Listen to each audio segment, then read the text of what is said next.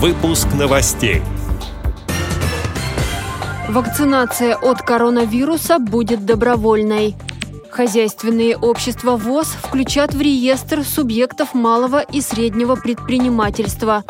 Курские актеры с нарушением зрения стали лауреатами Международного фестиваля искусств. Активисты с нарушением зрения Ингушетии выиграли грант президента для проведения турниров и мастер-классов. Далее об этом подробнее в студии Анастасия Худякова. Здравствуйте! Вакцинация от коронавируса будет добровольной, заявили в Министерстве здравоохранения. В России сейчас в разработке 17 перспективных вакцин. Уже одобрили третий препарат для лечения. По словам главы ведомства Михаила Мурашко, интерес к вакцине высокий. Заболеваемость есть, но уровень контролируемый. Напомню, что всю актуальную информацию по коронавирусу можно найти на сайтах stopcoronavirus.rf и доступ всем.рф, а также по хэштегу «Мы вместе». Телефон горячей линии 8 800 200 0112. Хозяйственные общества ВОЗ будут включены в реестр субъектов малого и среднего предпринимательства.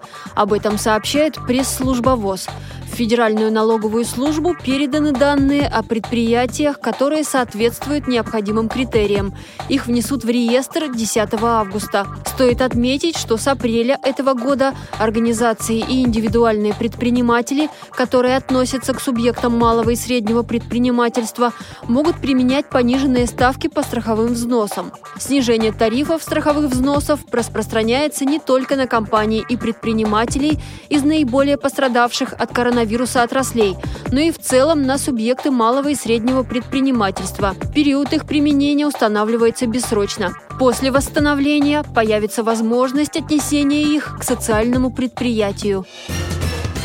Актеры театрального кружка «Данка» Курской библиотеки для слепых имени Алехина стали лауреатами третьей степени на Международном фестивале искусств «Голубая планета». Они представили спектакль по поэме Гоголя «Мертвые души». На конкурс участники из разных городов и стран отправили более 100 работ. Познакомиться с постановкой курских артистов можно в социальной сети ВКонтакте в группе «Культура Курского края» Комитета по культуре Курской области.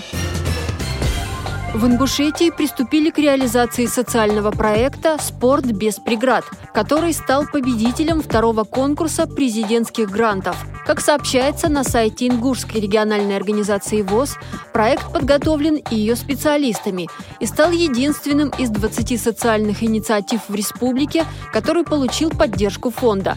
В Назране откроются две спортивные секции – по настольному теннису для слепых и по адаптивному волейболу.